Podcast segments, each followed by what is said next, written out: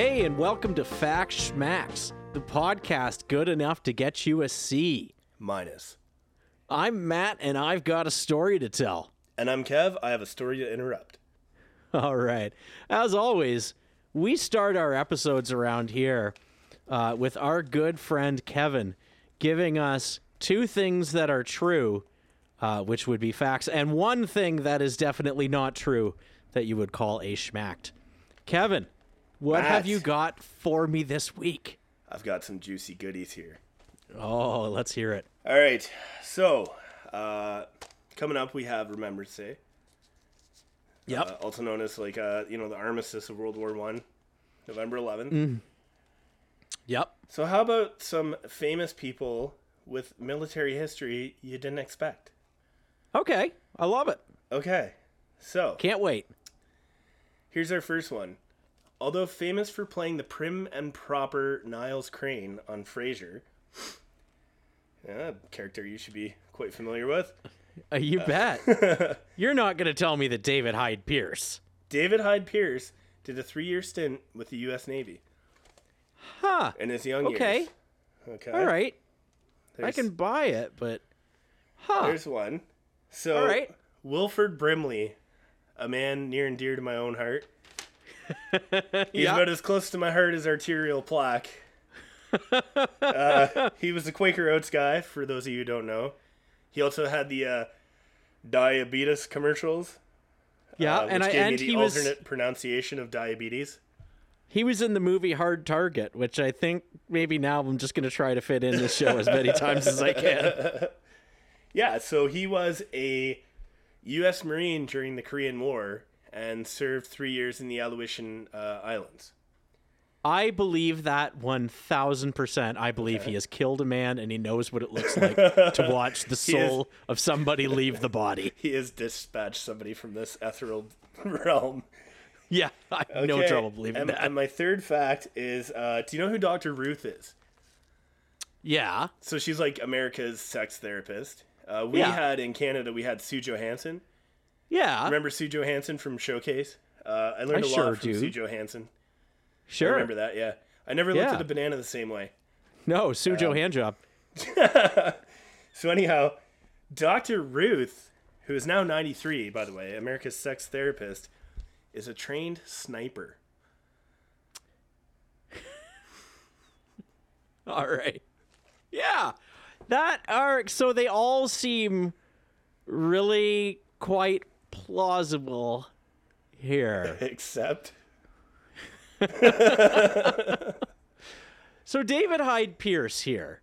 That's the one that I actually don't think is very likely. really, you, said think he was- Dr. Ruth is a sniper?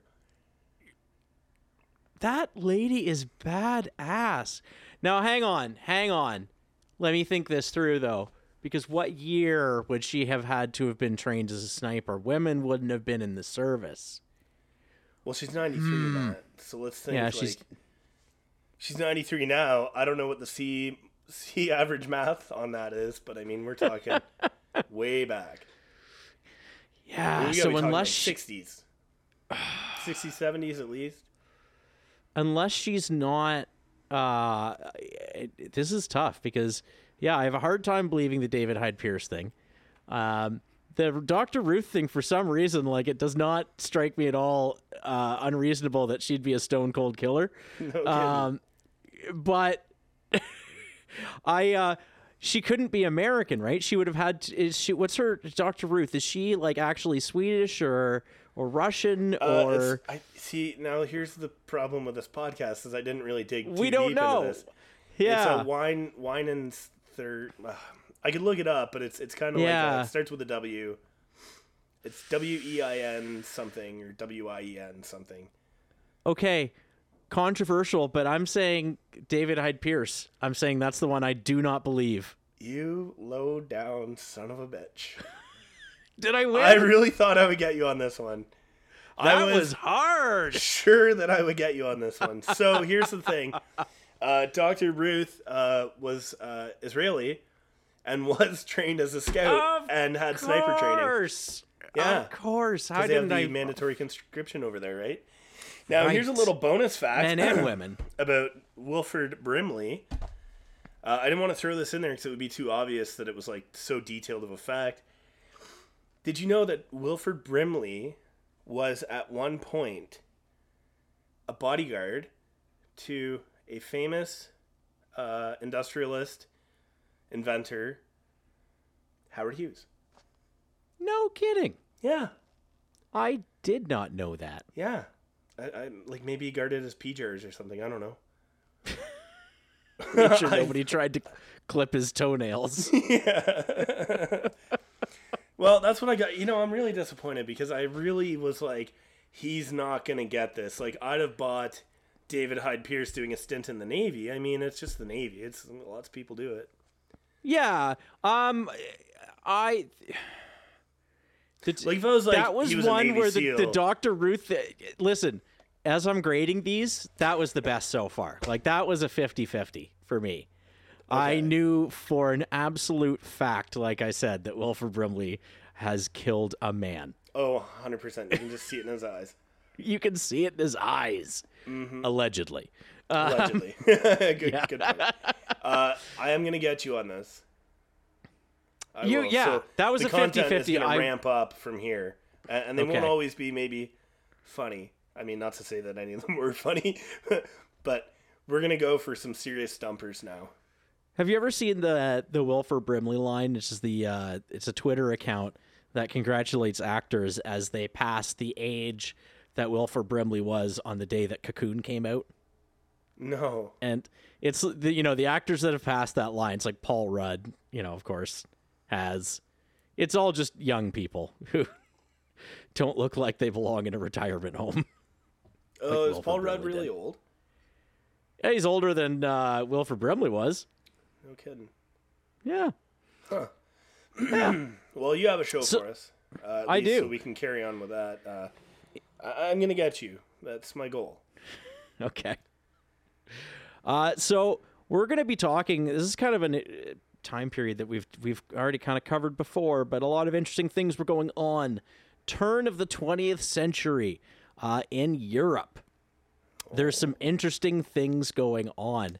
Uh, one, th- yes, there really is. One thing that's going on is they've got a little bit of a naval arms race uh, in the works.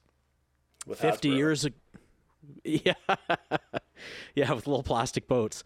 Uh, 50 years ago, they had stopped um, building ships out of uh, out of wood, and they'd started building ships out of like iron. Uh, so you've got like your your iron boats there. Uh, but you know, 1905, I think Britain um, has the dreadnought. And that's like a really big deal. Might have been 1906. It's it's a it's a really big boat that Really cool is name fa- too. yeah. Dreadnought. yeah. Dreadnought like dread like fear and not like nothing you know fear nothing. And there's Yeah, like guitars the name named after big that guitars, now and- yeah, yeah. Yeah. it's a it's a great name. Um but it's it's faster than any other ship. It can fire farther than any other ship. It's bigger than any other ship and they can build it faster than you know traditional uh, ships at that time. That So defies really- logic to me. But it yeah. Well, that's it's yeah, it's a big uh, step forward. They say that like overnight when that thing rolls off the line, every ship that came before it is obsolete. It's that big a deal. They actually, you know, like they consider like that's like a defining point in naval uh, history. Also, we're going to be talking about naval stuff and this is a sea level podcast. I just want to remind people. So I'm going to get stuff wrong oh my god, or unspecific. So we you're talk going about overboard sh- already. Oh yeah. Talk about shipbuilding, there's three things that you really need to worry about: uh, armor, weaponry, and speed. You got to think about that as like a triangle, and you can have any two of those things, but you can't have the third. You can have a ship that is like armored to the tits and full of guns, but you're not going to be able to move that thing that fast. Um, you're That's, um, that's like me. I've got this big gun show. I just don't get around too quick. I'm gonna move on like you didn't say that. you know, you can have a ship that's like really fast and has and and can take a punch, but you're not going to be able to cram very many weapons on it because you don't want to make it very heavy because you're prioritizing speed, right? Sure. There's this guy in uh, right around that time. His name's Sir John Fisher. He's the first Sea Lord, which is such an awesome title. That's Uh, he's not like, yeah, he's not like the first guy to ever have that title. That's just what they call the guy who's like making the decisions at the top. I'm I'm picturing like uh, Star Lord from Guardians of the Galaxy. Like he's just a very uh, kind of swaggery type dude. John No, the, I think- John the Fisherman. Maybe not. Maybe a Buccaneer. No, a yeah, Buccaneer? no. Th- think more like the uh, the old the old British guy and uh, um, Pirates of the Caribbean. But he's he's in charge of the British Navy, and he's apparently like really arrogant. He's um, he's very very sure of himself and his ideas, but he is kind of cool a lot of ways. I guess he's got some very progressive ideas about like discipline and stuff. He's way ahead of his time in that respect. He's like a he's like a sailor's ship lord. awesome. Uh, so, but he's in charge of deciding where the British Navy is going to um, put the resources in, and he's made his name as a gunner. Um, and so, like in so many like for so many decisions that happened in World War One, you know, you've got so many cavalry commanders that are controlling ground troops, so they're trying cavalry things and in a war where that's obviously not going to work, and they keep trying and trying and trying it. This guy's a gunner, so he thinks guns are the most important thing you can have on uh, a ship.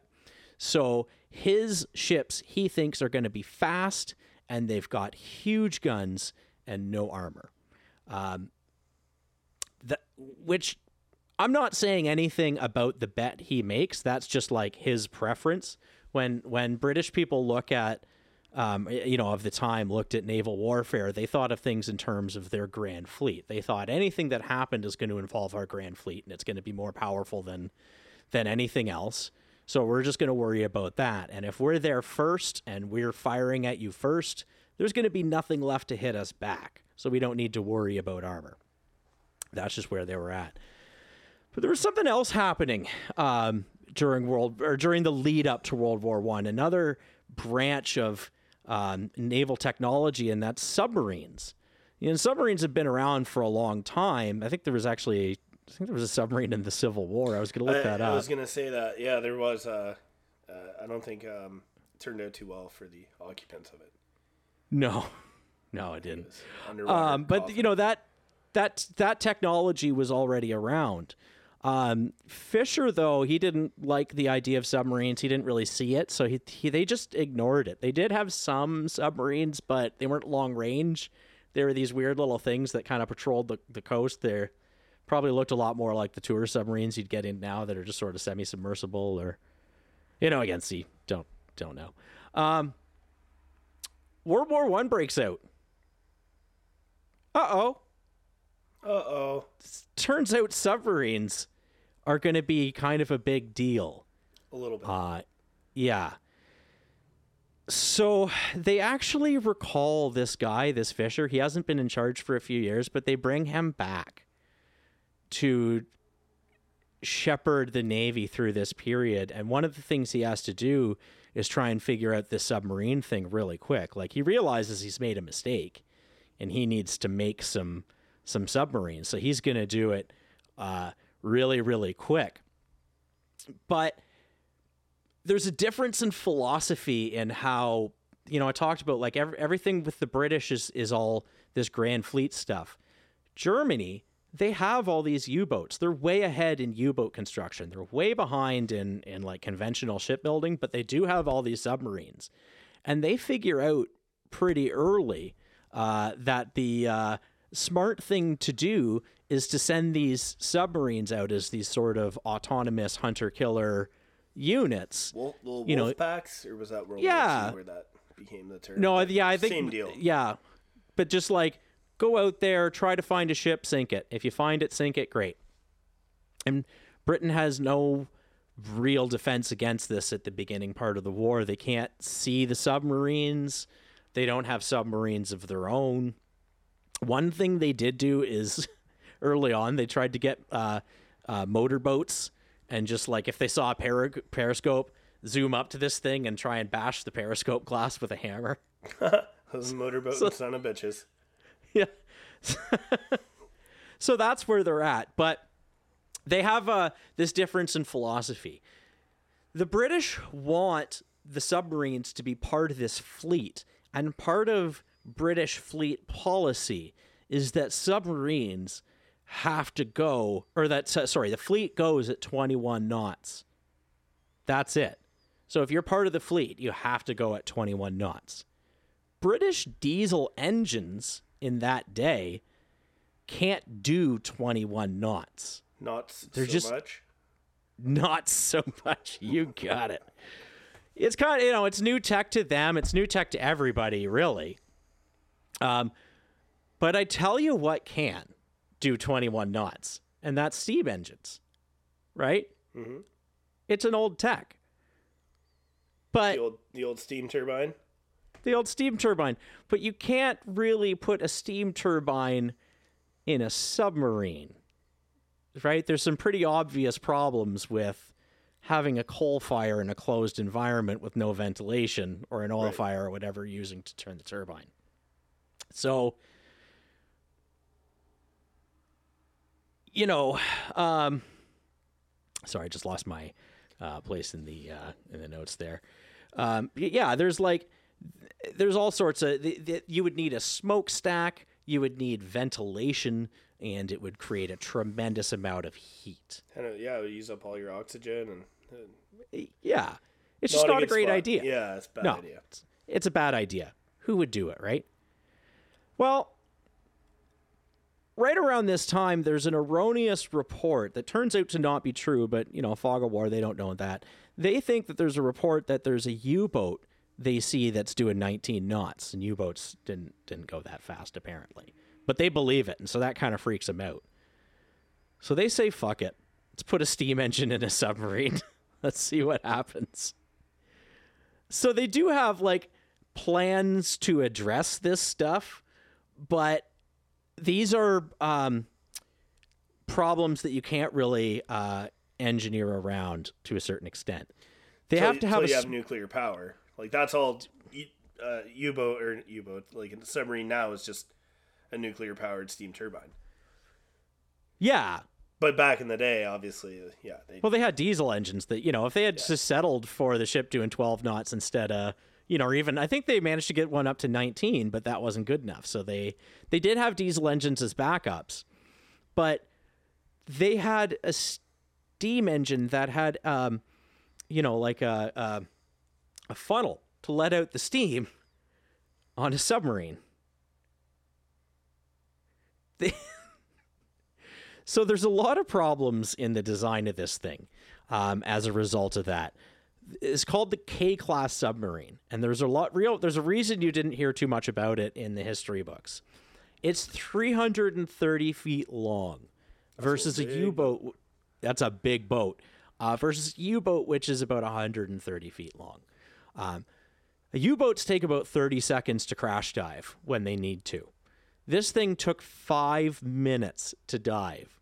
Five minutes because they had to close up the vent they had to put out the fire in the furnace.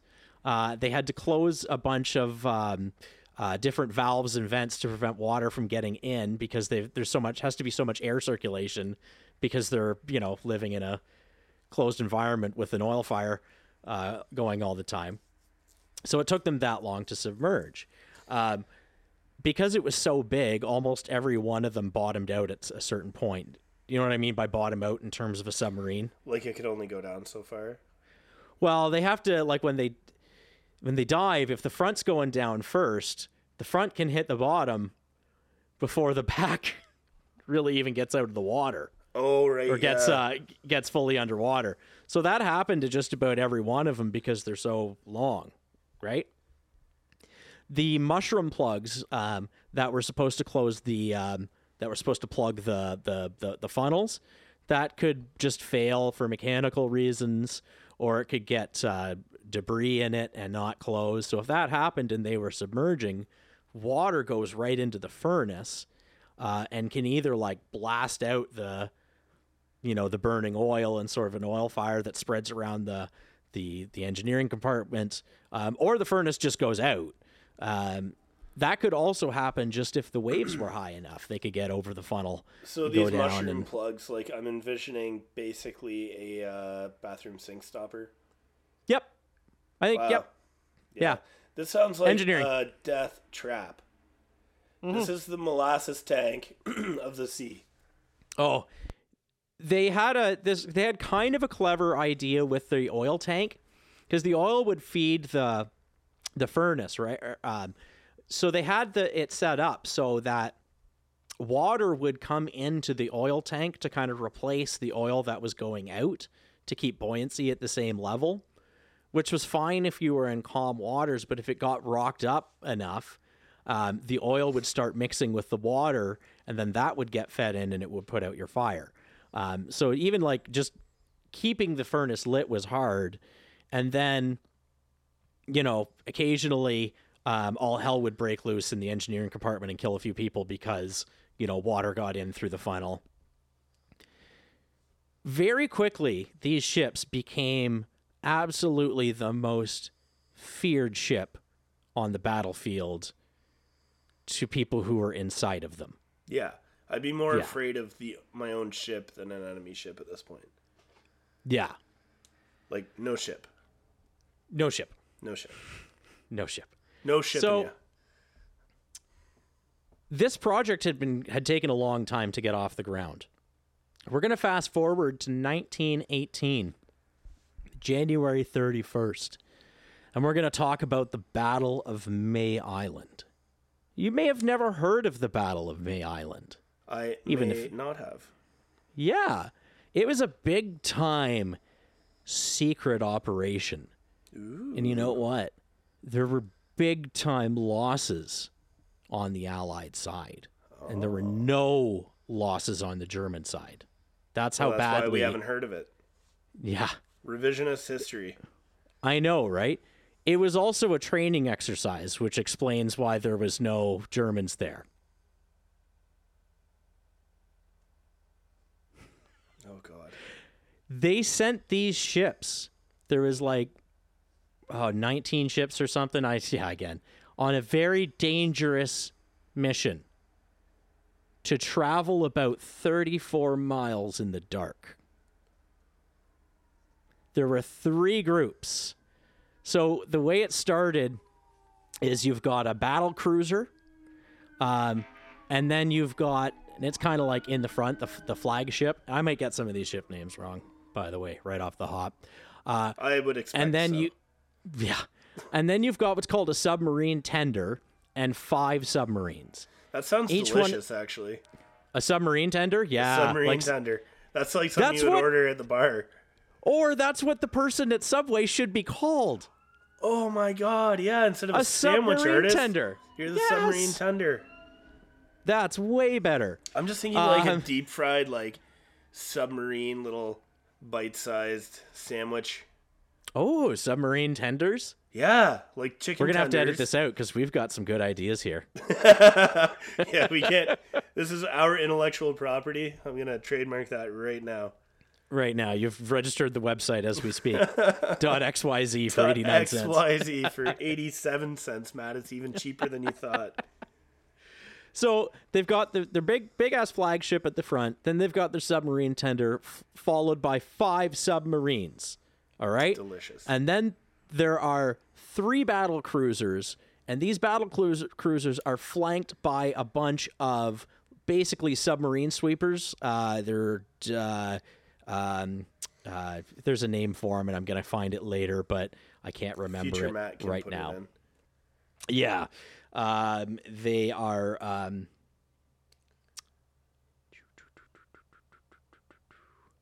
screening destroyers. That's what they're called. So they sit higher. Generally, they sit higher than torpedo depth. Uh, so torpedoes go underneath them. So they kind of flank. They they flank around the the bigger ships and look for for U boats. So we've got big ship, uh, five submarines, this kind of battle group that's got three um, uh, battle cruisers and then these uh, screening destroyers. Then there's another tender and four submarines, and then another battle group just like the the first one behind. This thing, they're going to send these groups out. Uh, in spaces of 15 minutes. And they're going to travel 34 miles. That's the mission. This sounds like Okay. a physics question. Now, there is, I'm going to be fair here, there's some stuff going on uh, that day. They had seen a U boat, or at least there was a suspected U boat sighting. So they're very concerned about their training exercise here. That's what this is. They're going to go out and they're going to meet up with another fleet. They're going to do some exercise and come back. Um, they're very, very concerned about having seen a U boat. So what they do is they they put their their back navigation light on. They um, they they kind of put because they need to follow each other in a convoy and you need to be able to see. So they put like kind of blinders on it, so you'd only be able to see it within like about an 11 degree angle. Okay. So you have to be r- right behind the ship basically to see the one in front of you. So again, they're leaving from um, from uh, a, a place in Scotland um, that I'm going to butcher the pronunciation pronunciation of Rosyth. Uh, they're going to go around May Island. They're going to meet up with the other fleet. The first group of submarines. So this is. Um, oh, and sorry, I'm just going to make a little two little asides here. The first one is that there is an excellent video on the internet by this guy named Fred Knudsen. Uh, he does a video about this, and he he has visuals, and it's really easy to understand. I'm gonna do my best to explain this, but there's like 15 ships here, and um, they're British ships, so like precious little boys, they all have names. But I'm only gonna tell you the names of ships that are are things are gonna go wrong with. So. Um, the rest of them I'm just going to describe in terms of like where they are in this convoy. Can we? So- okay, sorry. Can I have a wee aside? Um, Yep. I would like to name the convoy groups Okay. as different things. Uh, in Sure. standard convoy fashion, I think the first Okay. group should be Rubber Ducky. Gotcha. The second group. So the first group then contains the flagship and the first flotilla of submarines All right, so that's Rubber Ducky. and the tender. Yeah, rubber ducky. All right. uh, and then we're gonna have uh, the second one's gonna be Papa Bear. Right. So Papa Bear has got the second that that like battle group and then the second flotilla of submarines. And then the third one's got to be Maverick.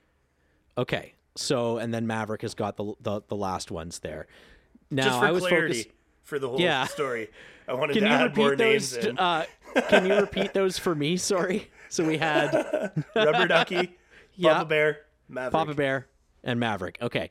So Rubber Ducky, as Rubber Ducky's going along, um, encounter two mysterious ships right around the Isle of May.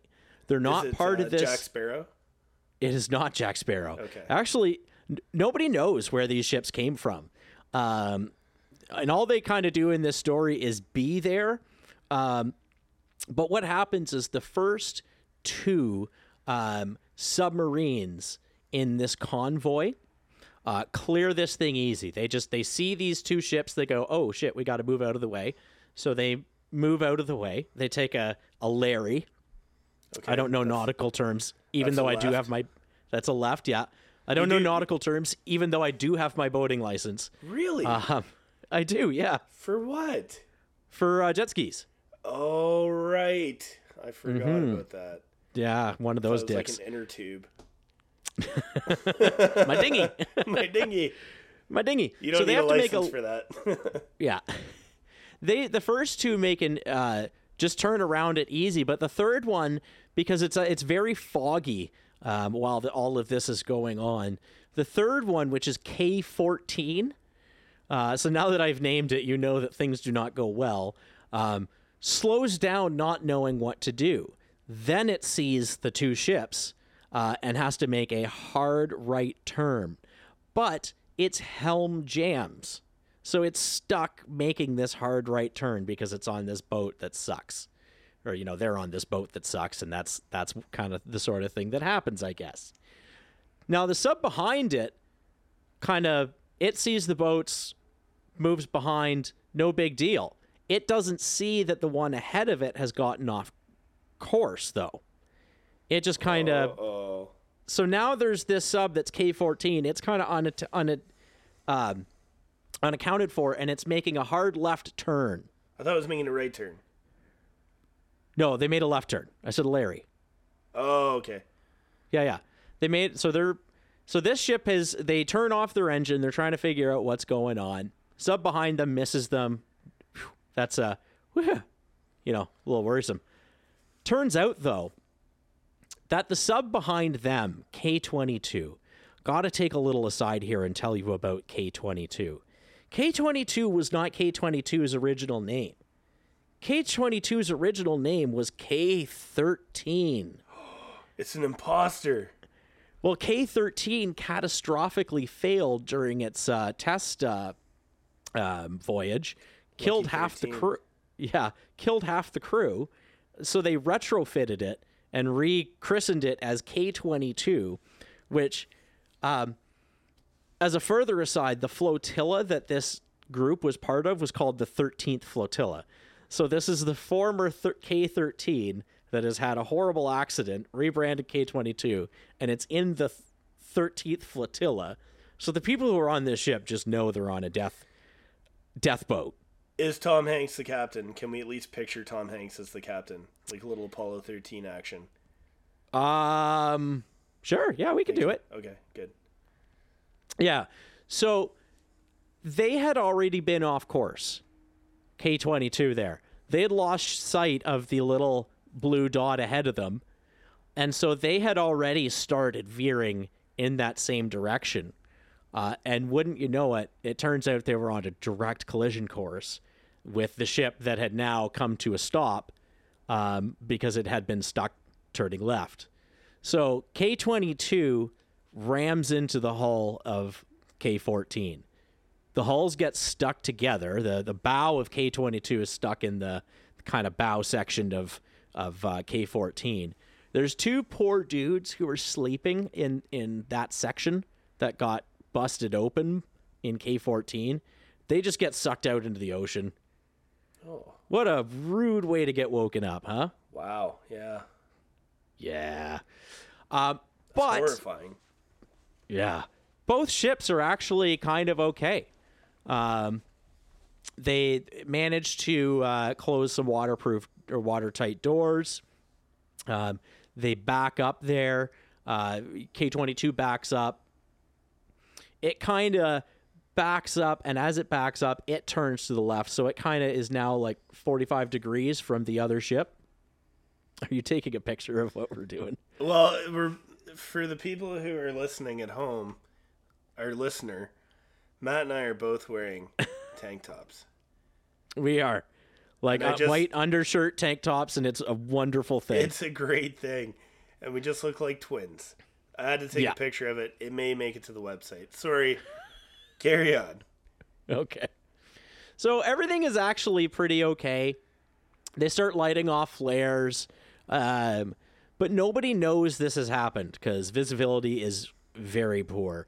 Um, they do send out Morse code with a lantern, and they are in the process of sending out messages, but because of the amount of secrecy involved, there's a lot of like bouncing things back and forth between the person who's like the cryptographer who's supposed to encrypt these messages and the radio person and there's like revisions and then it has to go back to the crypto it's just like uh it's that part of it is kind of a mess and Yeah, what ends up been a happening process back in the day, right? oh yeah it really was Just to send a Um, message would take a couple minutes. Yeah. And so meanwhile, this is what's happened to Rubber Ducky, right? The rest of Rubber Ducky is is all they're heading out. They do not know this has happened. But these two ships are kind of now stranded in the middle of where Papa Bear is about to be coming through. No bueno. Yeah, it is no bueno. You don't want to get in the way Right. of Papa Bear. You do not want to get in the way of Papa Bear when Papa Bear has somewhere to go. So, three three of the uh, battle cruisers um, managed to just kind of slip by these these submarines, um, but the fourth one, pardon me, uh, gonna have to edit that out have a little beer here. Uh, the uh, the fourth one, which incidentally was called the HMS Inflexible, had drifted off course because they're, you know, this stuff's hard to do, right? In 1918, it's pretty hard to to sail in formation in, a foggy The night. HMS Rigid would have been a pretty good name too. Rolls The off the tongue a HMS. little better. the HMS Stiff. the HMS Stiffy. All right, we're So it now. had drift. It had drifted off course, and it turns out it's headed straight into K twenty K twenty two, which, as you remember, is the submarine that had ran into the other one, K fourteen. right. Manages to miss a head on collision. Um, kind of veers at the at the last minute, but it does scrape the armor and oil tanks and um, the ballast off of K twenty two. It's fine though. The inflexible is fine. Just Yeah, because it's very Yeah. rigid. It Quite- is. It's very. stiff. It's quite stiff. Living up to its name, it is quite stiff. Good. Good Um, 30 minutes after the original collision, the subtender for the first group is finally made aware of the fact that two of its submarines have crashed into each other and are now 20 nautical miles behind them. So they decide that they're to he he decides he's to turn around. This is rubber ducky. yeah, it's his rubber ducky. He's missed Mama Ducky is missing some of some of his ducklings, her Okay. ducklings. So she's to turn around um and she wants to do like a really wide turn to try to avoid all these boats that are coming up behind them, but she gives some kind of ambiguous orders to the other subs um, and just kind of tells them to turn around at some point, and they all kind of turn around at a bit of a different point. So now everyone's kind of headed in a weird direction. This sounds like just a gaggle of confusion. Yeah. Yeah, Yeah. It's, it's doesn't And sound like it's heading to a good spot. And so while they're turning around, well, we got to send a message out to the other ships, right? To let them know that this is what's happening. Like But- uh, SOS, like we're whipping a shitty here. Yeah. But they can't- up.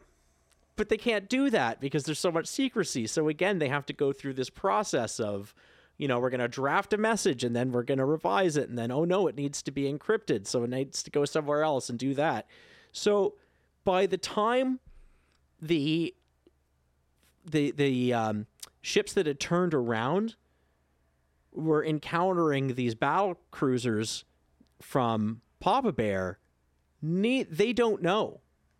Papa Bear has no idea that these ships are, are on the way because the message still has not been sent. Oh god. Gonna take a slight intermission here and just do a little damage report just to see where we're at. K 14, which is one submarine, uh, has a flooded forward and two casualties. Those are the two guys that got sucked out. That's awful. K 22 is a fl- flooded forward. Starboard ballast has been uh, uh, torn off and its oil tanks have been torn off. And the HMS uh, inflexible, it's fine. Rigid as could be.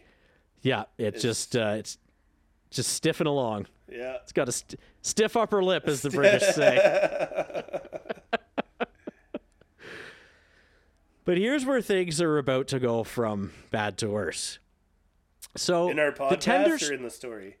Pro- probably both. probably both. the tender and the first uh, sub from Rubber Ducky passed the battle cruisers um, in uh, in the in Papa Bear just fine, but the next two have uh, an incredibly incredibly close call with some of these battle cruisers. Now, one thing that's just important to note here is that it is up to smaller ships to cha- to maneuver around bigger ships, especially in situations like these. Um, but now they need to make it through the screening destroyers.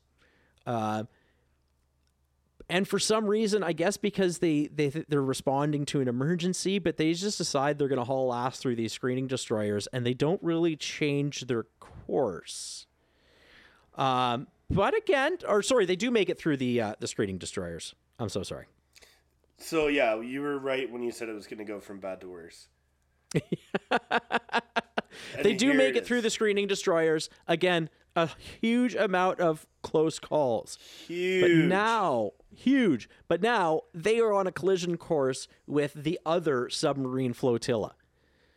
So this is the submarine flotilla that is as part of Papa Bear. Like I said, there was two groups, right?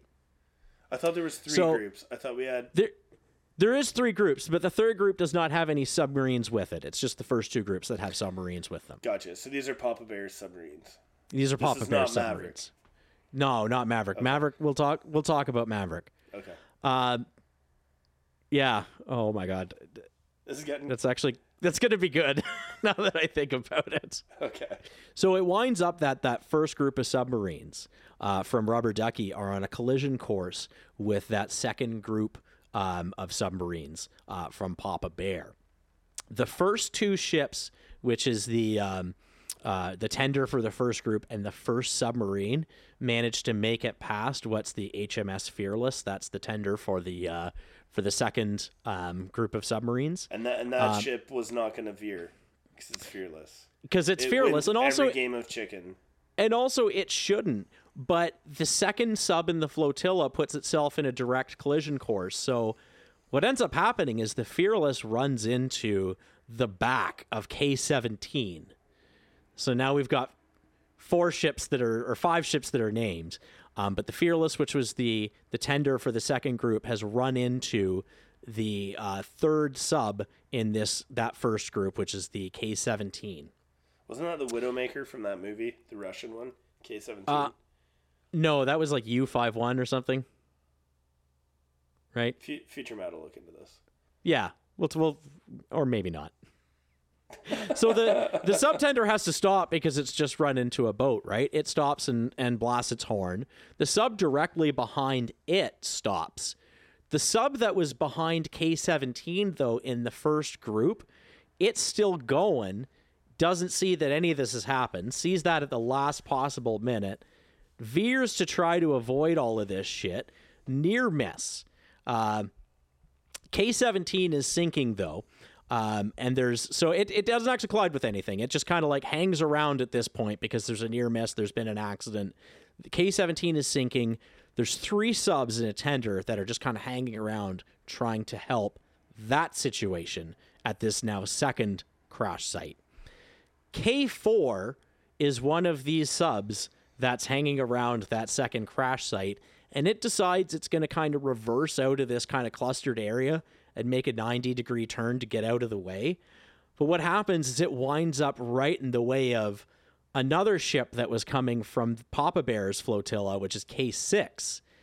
K6 hits K4 right square in the middle, rams it. K4 starts sinking and dragging K6 down with it. Um, Jesus Christ! Yeah. K7 is the one that's right behind K6. It turns to miss K6, runs right into the front of K4, which is dragging K6 down.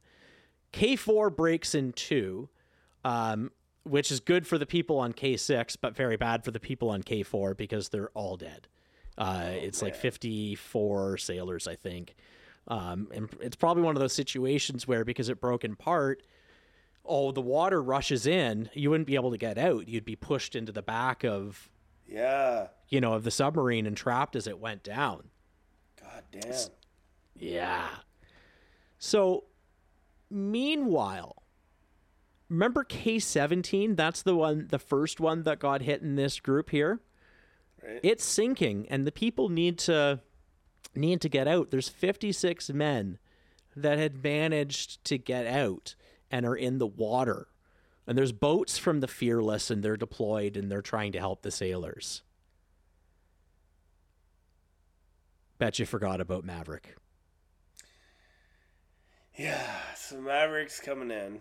Maverick is coming in. There's no submarines with Maverick, but what Maverick is is a big formation of these big battle cruisers and then all these screening destroyers, destroyers, right? So the battle cruisers come through, and they're actually surprisingly nimble. Great captains on these things. Apparently, they make it through. They don't hit anything. they don't hurt anybody. What's that? They're top guns. They're top guns, right? Yeah. But these screening destroyers, several of them wind up going right through the spot where all the men in the water are. And- Ah, Yeah. no. So f- 56 men went into the water. They managed to fish 10 of them out. Oh, And then and then one of them died right after that. So it's like an nine. eighty percent loss. Yeah. So after one hour and 15 minutes, the Battle of May Island had completed. End of battle damage report. Two of the nine submarines that they sent out were completely destroyed. Three of them were damaged. That's a 50% casualty rate. The HMS Fearless, which had ran headlong into, um, hadn't just grazed the side, had ran headlong into one of the submarines. Um, it was really, really damaged at the front. It was still like it could make it to port, but it was very damaged, needed a lot of fixing. Inflexible, again, very strong. That's my boy. Yeah, just a, a little bright ray of sunshine in this uh, Yeah. in this sad escapade. 104 sailors died as part of this training exercise to travel 34 miles and meet up with another ship. Yeah, What? How? Okay, the other ship. Like obviously no. The other, uh, there was a bunch of other ships. Yeah, I don't think anything really happened with them. I don't know if there were submarines with them because all the problems happened with submarines here, right? Yeah, I'm picturing like um. You ever see like an icy highway where people are trying to. You know, there's been an accident. They're trying to get around, and they just keep hitting shit, and like. Yeah, but like compound that. So, you know, the problem with a 330 foot long ship is if the front of your ship is heading towards something and you start to turn, that turn is starting 330 feet behind you. Yeah, yeah, Like, for sure. You know, you're already at a at a huge disadvantage Oh, yeah. Um, yeah, and the fact that these things were going so fast meant that they were just unmaneuverable. But I mean, let's talk about the precision of the uh, captains on these guys, who who actually like. I mean, yeah, they they got in these accidents, which is unfortunate. But at the same time, you think of how big the sea is, right? And these guys were Yeah. traveling to a point where they were so accurately in line with each other that they hit each other. Like that's Yeah, they might it might as well have been a collision on a road, really, when you yeah, think about like it. they, for how, yeah, they were in such a narrow area that they all hit the same spot. hmm which is kind of impressive in a way. I mean, Yeah, they didn't have this, especially at night with no light. I mean, you're not gonna see that till you're right on it. yeah. So One one I had no idea. One really shitty thing about these submarines that I forgot to mention is that water could get in through the through the top of it and get on the kind of electronics. And what would happen is it would ground the ladder leading up. So if you touched the ladder, you'd get shocked. Oh my god!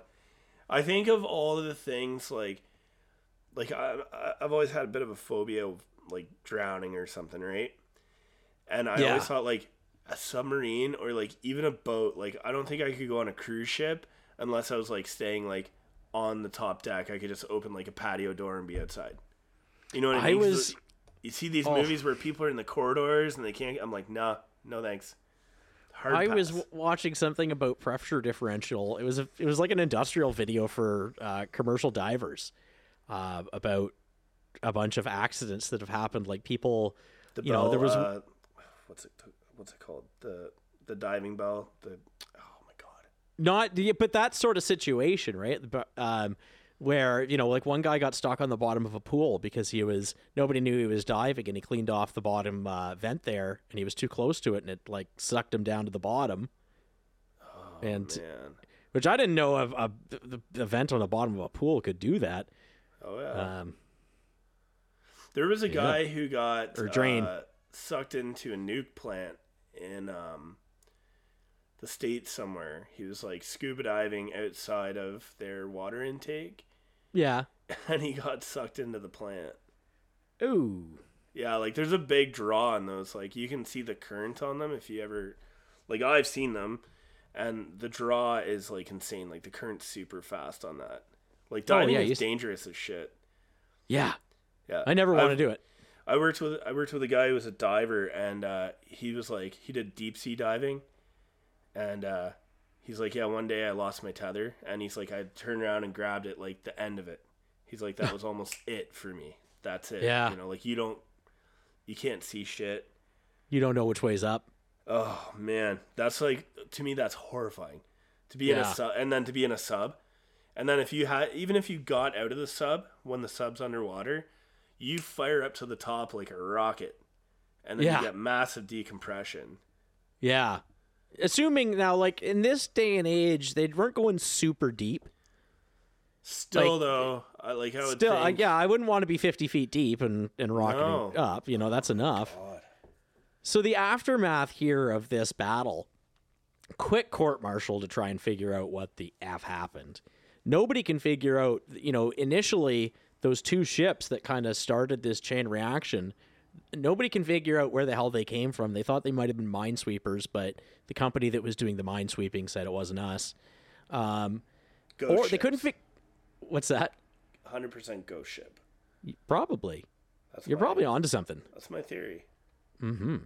Um, they couldn't figure out how the rudder got stuck on the one boat. They like examined every part of it and just could not figure out how that even happened. It was hugely embarrassing for the British fleet. So they just swept the whole thing under the rug, didn't talk about it, didn't publicly acknowledge it until the 90s.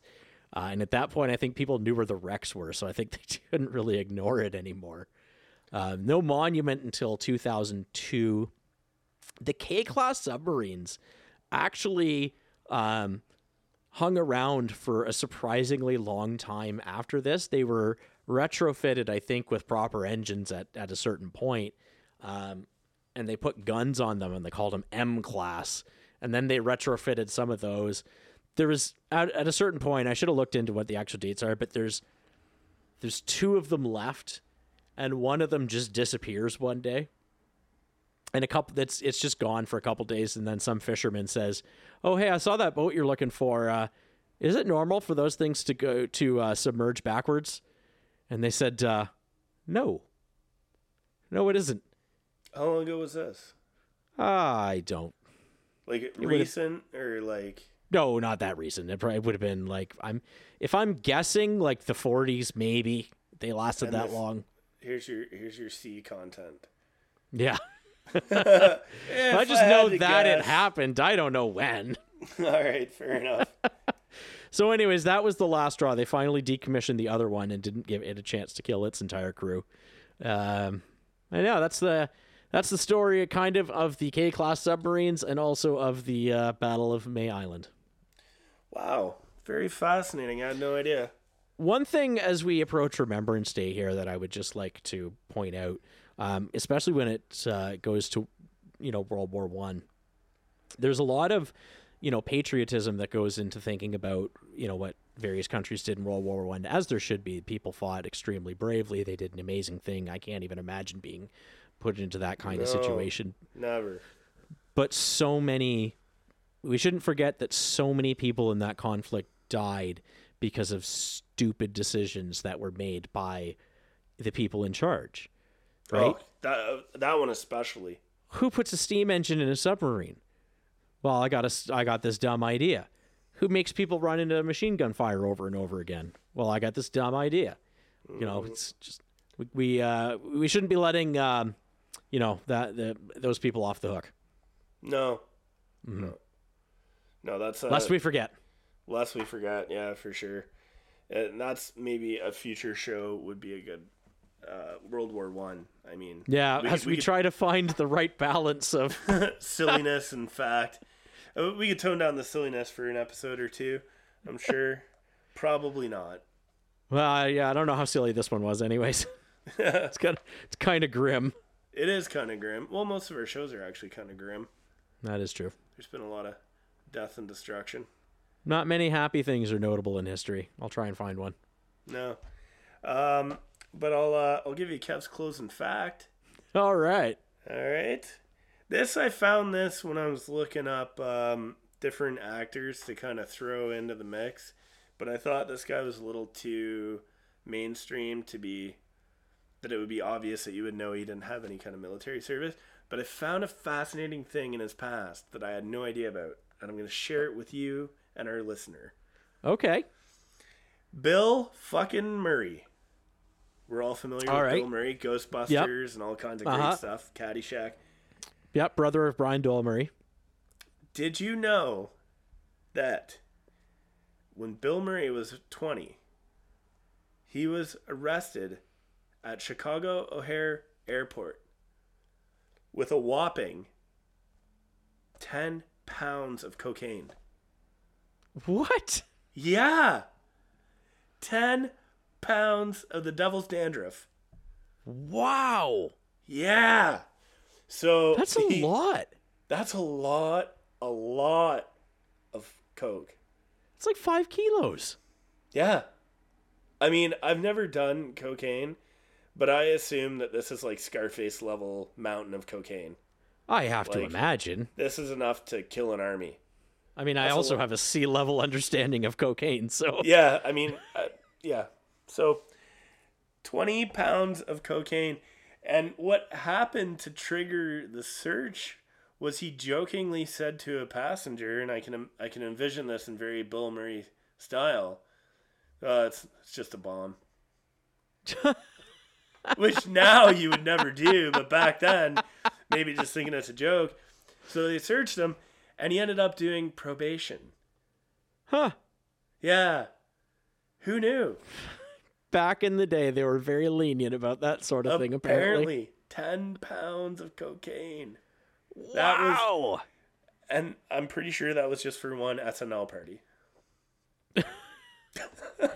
Was he already famous at that point? I don't know. I I don't think so. Back to the Wow. whole C minus thing. I I don't. Yeah. I, I I didn't Not go that well. deep on this. Okay, I just know that 10 pounds of cocaine.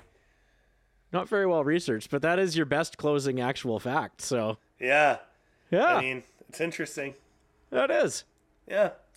Ah. All right. Well, thanks for that. joining us, folks. That's our show. That's it. Goodbye. Good night. Good day. Hasta luego. Right, calm down.